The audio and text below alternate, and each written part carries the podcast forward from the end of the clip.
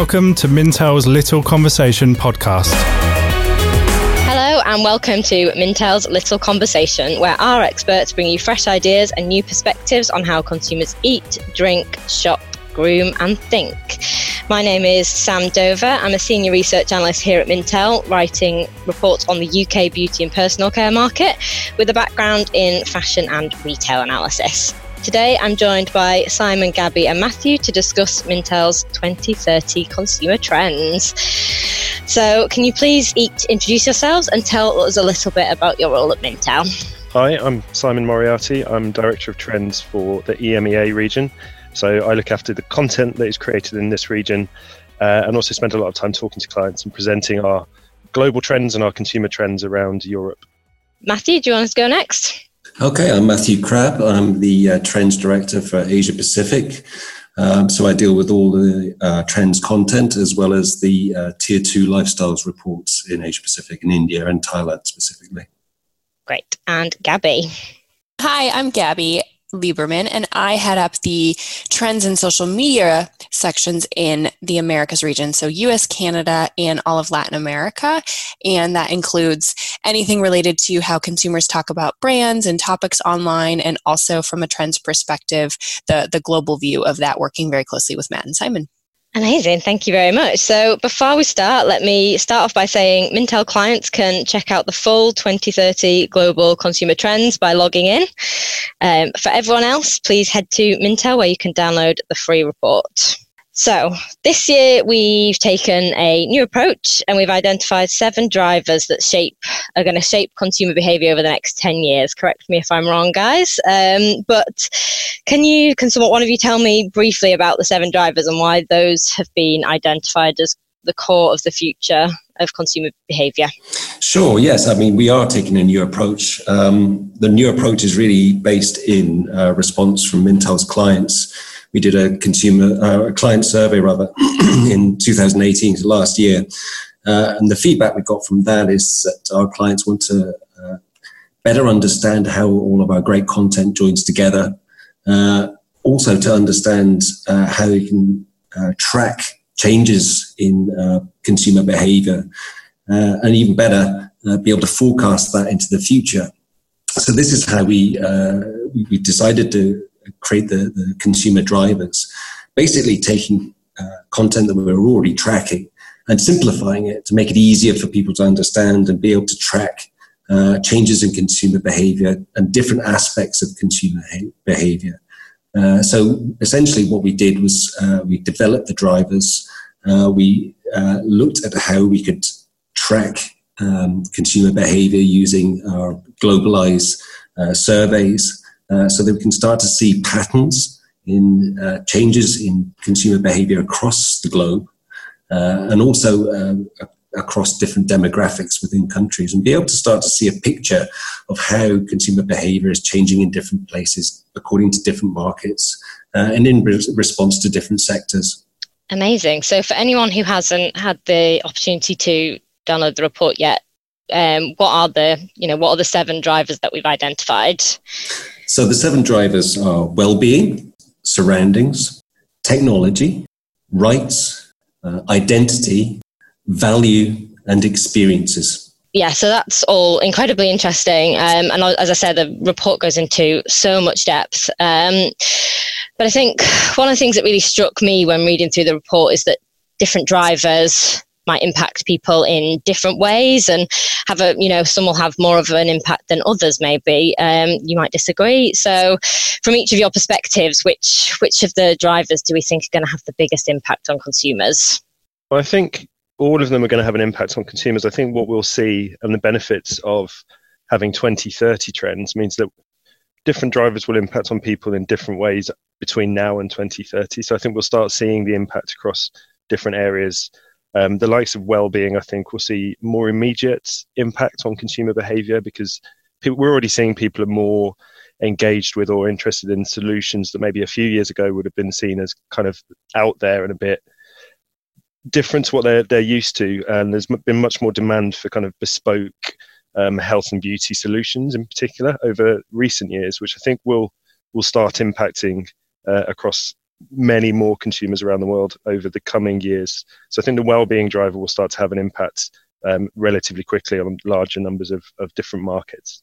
And to echo Simon's point, well, while well-being is one that's kind of front and center for consumers now, it's important to note that these drivers are not in isolation of each other that they play alongside. A consumer can feel driven by you know all seven at one time potentially. One maybe is stronger at one point.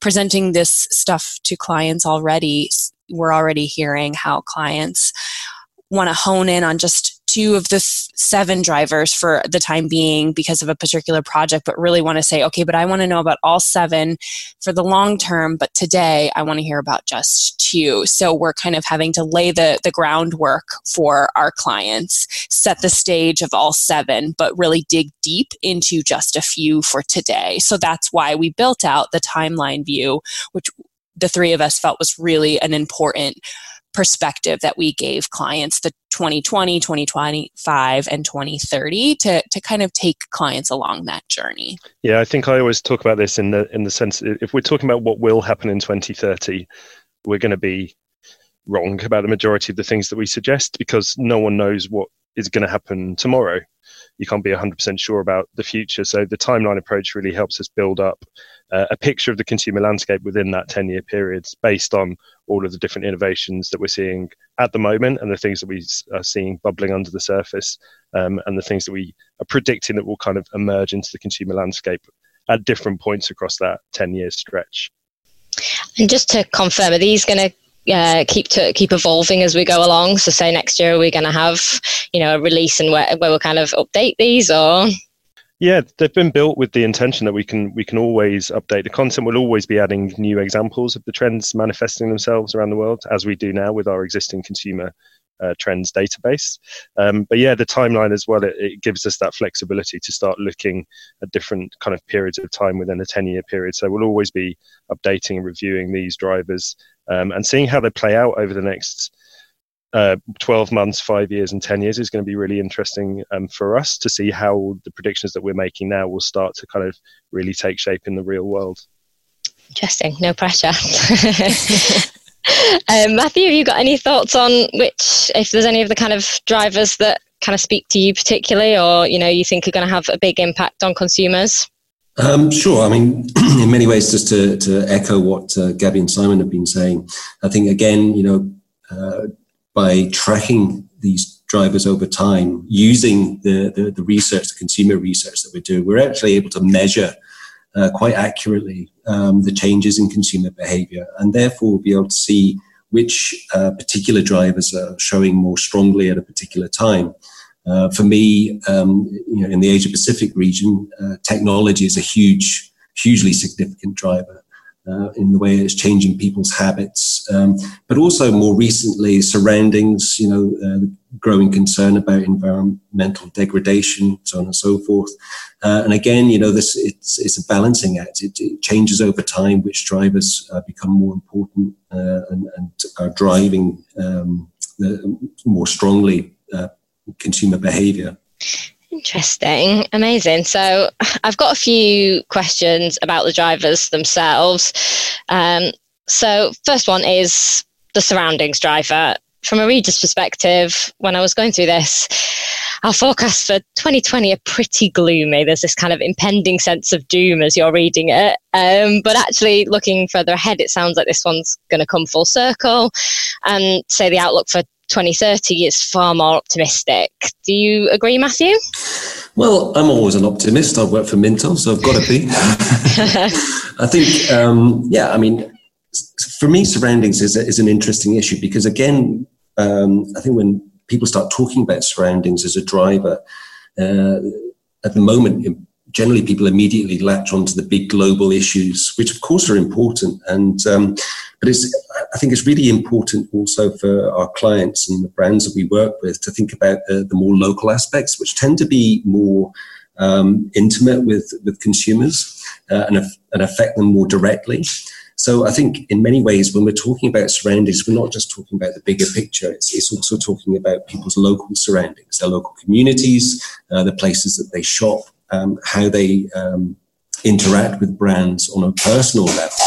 Uh, so again, it's it's it's a, a, balance. You know, when you're talking about something like surroundings, you could be talking about those big global issues and how they might be affecting people and, and causing sort of um, you know, worries about the future. But at the same time, how can brands help people uh, and consumers to uh, you know, achieve something in themselves? Uh, and I think many of the, many of the things that people are looking for is, is for brands to lead.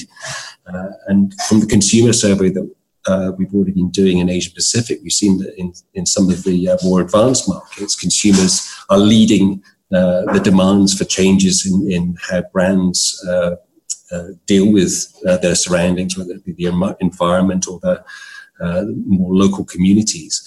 Whereas in more developing markets, perhaps that's not at the forefront so much. They're still um, more worried about value, for example, or, or coming to terms with new te- technologies. Um, but we see you know, potential there for clients to lead in the in the discussions around surroundings, whether it be on a global level or local community level. Interesting. Anyone got anything to add to that?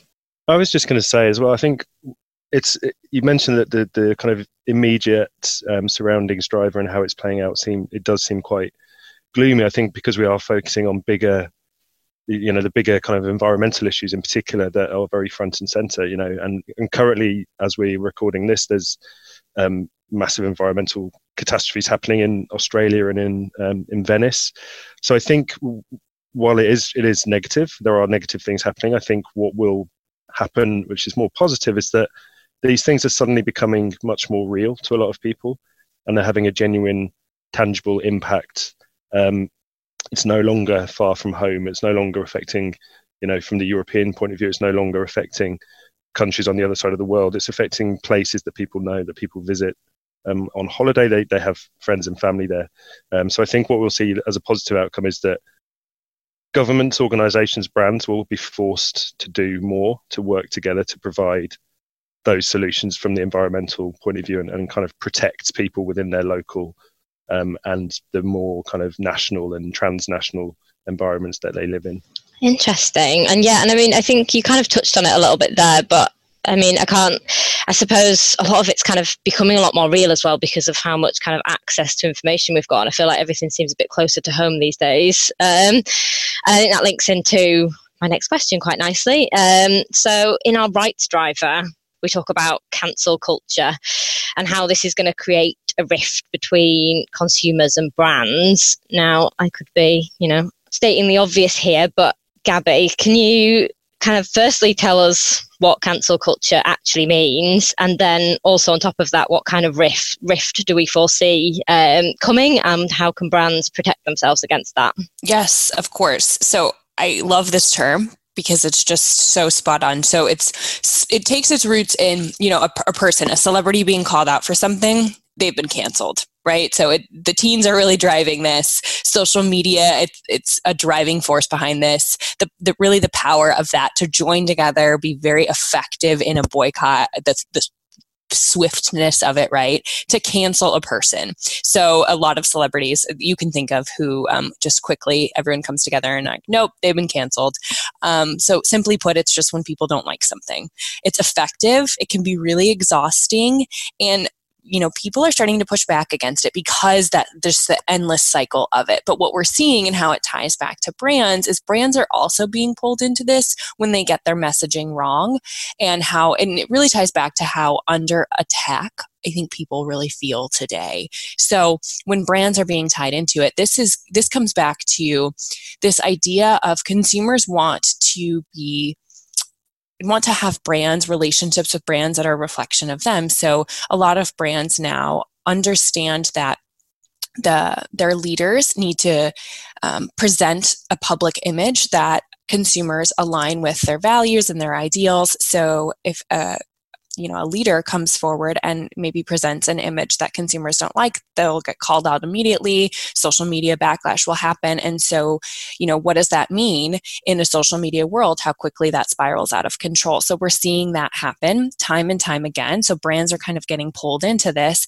And again the core of this i think is that the under attack of what everyone feels like today. So this is the today, the cancel culture, how quickly this is happening. So where we see this evolving over the next decade, we really believe is that people are ti- are going to tire of this, right? And so while this has relevance today and wanting to hold people accountable, that will still hold true. But I believe people will move toward a more thoughtful and less reactionary discourse. So maybe that's a little more hopeful than we're seeing today. But I, I genuinely do believe that that the core of the accountability and transparency will hold true and will move toward a less reactionary Interesting. Yeah. And I think that kind of speaks to all the kind of brands who are increasingly having to just hold their hands up and say, we did something wrong. You know, it's, it's not, you know, we're doing our best and that's it. Mistakes are going to happen. And so, yeah, definitely interesting point there.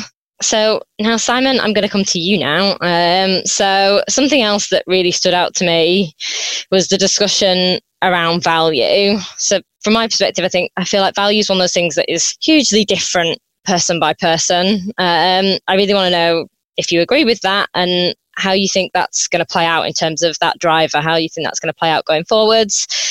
Are people actually willing to let go of things like price sensitivity, etc., in in search of quality? Um, and in the report, we also discuss, you know, this the rise of more people appreciating artisan values, and how do you think that's going to impact big companies, as an example?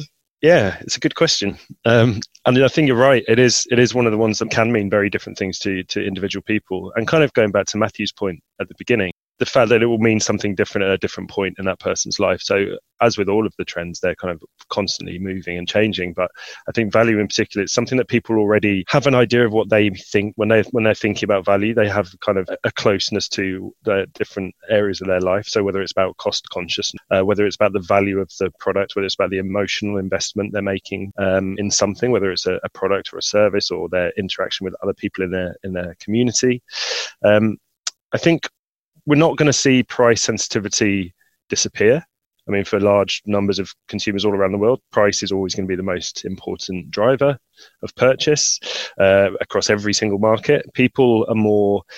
There is positivity in terms of um, in the EMEA region, certainly um, more positivity than there has been for a while in terms of uh, things like um, job security and financial security, and a kind of positive outlook for the next 12 months at least. But people are still very careful about how they spend their money. Um, so we've seen changes over time, recent times, where there is more investment in, in things like memories and experiences rather than big ticket products. Um, people want to share those experiences with their friends and family and colleagues. Um, so I think that's going to continue to develop. And we're already seeing brands starting to kind of focus on the experiential more than the, the kind of product itself, um, which is also um, benefiting the retail market because it's a way to drive people into shops rather than shopping online, for example. So that's how it's impacting from the, the retail point of view and the, the kind of cost consciousness. I think that will remain because people are so used to checking prices and, and share, you know, kind of checking against other outlets and seeing if they're getting the best um, deal. Um, but there is demand for quality because when people do make a purchase or make an investment, they want to make sure that it lasts. It's something that they are invested in. So they, they don't want to be ripped off. They don't want to get something that they think is shoddy. I mean, that's always been the case, but I think people nowadays are much more willing to kind of push back against those brands that they think are offering them a lower quality product or service than they deserve as an individual. Um, so I think that's where artisanal kind of plays a, a, little part in that because we're looking at the kind of the physical provenance of products. Um, people may be looking at that more as if they're making a bigger deal of what they're spending their money on than looking at things like the, the provenance, the quality of the materials, who specifically has made that product. Um, all of those things are going to become more important as factors, but they'll sit alongside things like cost consciousness um, and how easy it is to buy something or how quickly it will be delivered. Uh, so all of these things are going to start kind of coming together. Um, and I think in terms of how companies need to react, they just need to think more about the consumer's individual needs rather than we sell a product, the person, the people will buy it because people can buy different versions of that product from anywhere else. Um, you know, online shopping proves that. So it's about those big companies, the big brands that are used to kind of selling mass market products, understanding that each of their customers and potential customers is an individual person with individual needs and an individual definition of what value means to them. Yeah, interesting. And I think that kind of is one is one kind of example of how it really showcases how these trends are kind of kind of quite linked in ways. Because I mean we were just talking about before that idea of calling brands and calling individuals out for bad behavior. And I guess that kind of links into that idea that people are informing themselves and really starting to take more of a you know an looking to kind of make more informed kind of decisions about what they're you know doing spending their money on etc so i think it's yeah it's interesting how they all how all the trends seem to play together and play against one another yeah, I was going to just add, so I make it clear that I totally agree with everything that Simon said. um, but one of the other aspects of value that um, I wanted to pick up on is that it's not just about money. So people value, for example, time. So this plays in uh, when we're talking about brands, we're talking about convenience really here. So it's, it's the balance between uh, monetary cost and, and, and the convenience of having things to hand, so on and so forth. Um, so that's the more immediate one. And then certainly things like um, as people get older, if you're talking at, looking at a bigger issue, you know, what, what are people going to do with more time or do they have more time because they're working harder to make more money? Uh, so again, you know, when we're looking at this from a driver perspective, time is also a value uh, that needs to be taken into account. And, and, you know, when brands think about their consumers, uh, not only uh, should they be thinking about uh, their consumers getting value for money, but also the value for their time. Yeah, interesting. Yeah, definitely. Um, I've got one final question for all of you. Um, as I said earlier, it's a lengthy report, so and there's loads of really interesting stuff in there. So everyone should definitely go and download it and give it a read. But from each of your unique perspectives, what do you think the key takeaway from Mintel's 2030 global trends is, or are? What are the key takeaways? Matthew, I'll start with you. Okay, uh, it's a good question, actually. Um, for me, it's really exciting. Actually, uh, it's it, for for us, it's a real sort of bold step into the future, uh, something totally new.